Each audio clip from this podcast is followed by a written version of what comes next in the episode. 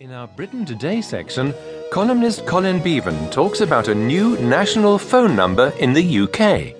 The number allows people to report crime and other issues that don't need an emergency response. As you listen, try to find the two telephone numbers that are available for British people to ring in case of an emergency.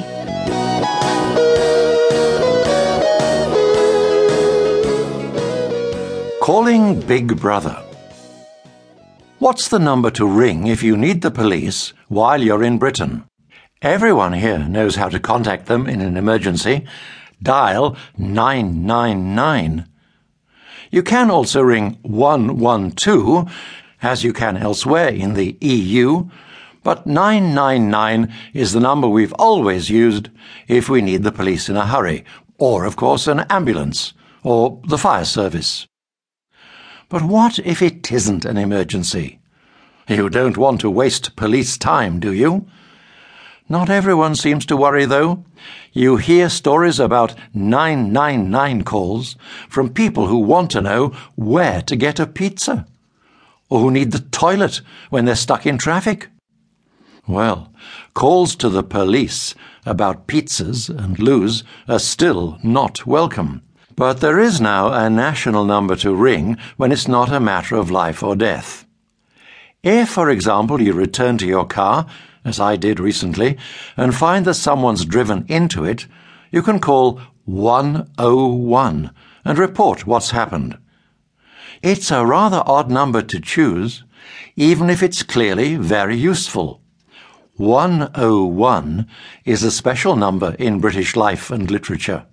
It's the number of that terrible room in 1984, George Orwell's novel about Britain as a totalitarian state, where the thought police, who know everything about you, use the most terrible of all tortures. When they take you to room 101, you meet what is truly frightening, your own worst fears and nightmares.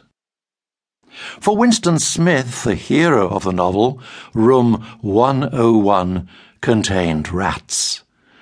But it could have been anything snakes, spiders, reality TV shows.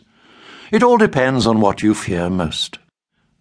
Thankfully, British police in 2013 aren't at all like that.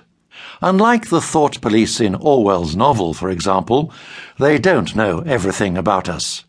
In fact, for years I thought they knew nothing at all, and were proud of it. I was always reading stories in the newspaper about uninformed police. When there was talk of a crime, uninformed police were sent to investigate. I know the police like to keep an open mind, but surely they'd find a bit of information useful. I eventually realized I was misreading this. It was actually uniformed police who went to investigate.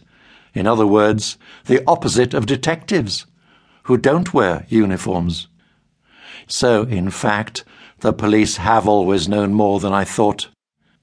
Now they know even more, no doubt.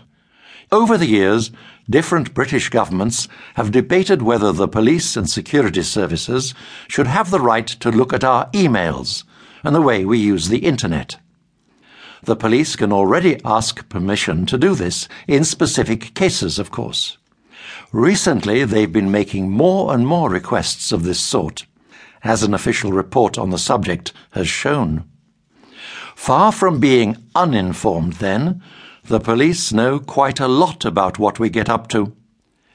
I wonder if we could turn things on their head. As well as ringing 999 to give the police new information, we should be able to ring 666 to find out what they already know. This could be whether they know the number of times we speed when we're driving, for example, or the size of our overdraft at the bank, or the thing we least want to come face to face with in room 101. I don't think they'd actually use rats these days.